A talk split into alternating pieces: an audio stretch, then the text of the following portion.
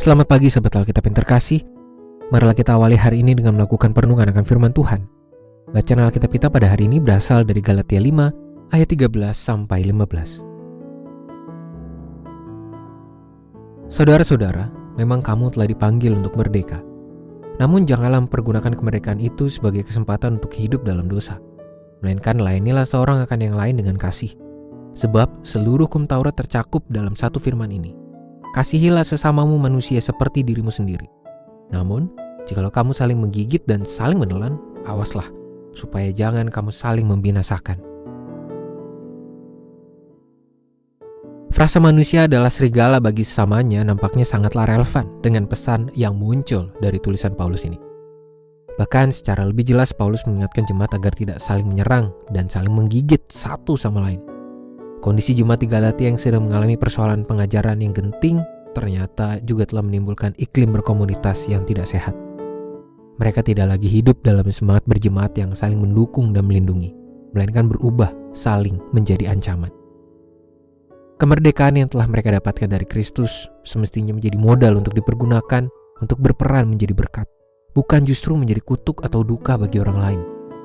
Sungguh disayangkan jikalau kemerdekaan yang Kristus berikan justru direspon secara narsis dan tidak bertanggung jawab, yakni dengan tidak memberikan kepedulian untuk menolong orang lain. Secara khusus sesuai kondisi jemaat di Galatia, kemerdekaan yang semestinya menjadi modal bagi mereka untuk saling mendukung dalam rupa memberikan pendampingan bagi anggota jemaat lainnya untuk mengalami pertumbuhan iman, bukan justru memberikan penghakiman maupun pengajaran yang justru merendahkan serta mengarahkan saudaranya menuju stagnansi. Sahabat Alkitab, sebagai umat Tuhan yang telah dimerdekakan oleh Kristus, kita perlu menyadari bahwa Tuhan telah memberikan kita banyak potensi untuk menjalani hidup bebas menjadi berkat. Sungguh disayangkan ketika seorang umat yang merasa sudah dimerdekakan oleh Tuhan justru menjalani hidupnya dengan berperan sebagai hakim bagi sesamanya. Ia merasa bahwa orang lain tidaklah lebih baik dari dirinya sendiri. Ia merasa bahwa ia berhak memberikan penilaian yang justru membelenggu sesamanya untuk bertumbuh. Oleh sebab itu, kita perlu merespons kemerdekaan dari Kristus secara bertanggung jawab penuh kerendahan hati dan ketulusan agar tidak terjerumus dalam sikap hidup yang narsistik. Marilah kita berdoa. Tuhan kiranya kemerdekaan, pembebasan, keselamatan yang telah kami terima darimu.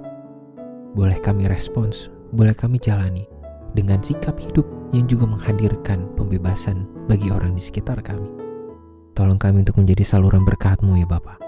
Hanya di dalam nama Tuhan kami Yesus Kristus kami berdoa menyerahkan kehidupan kami. Amin.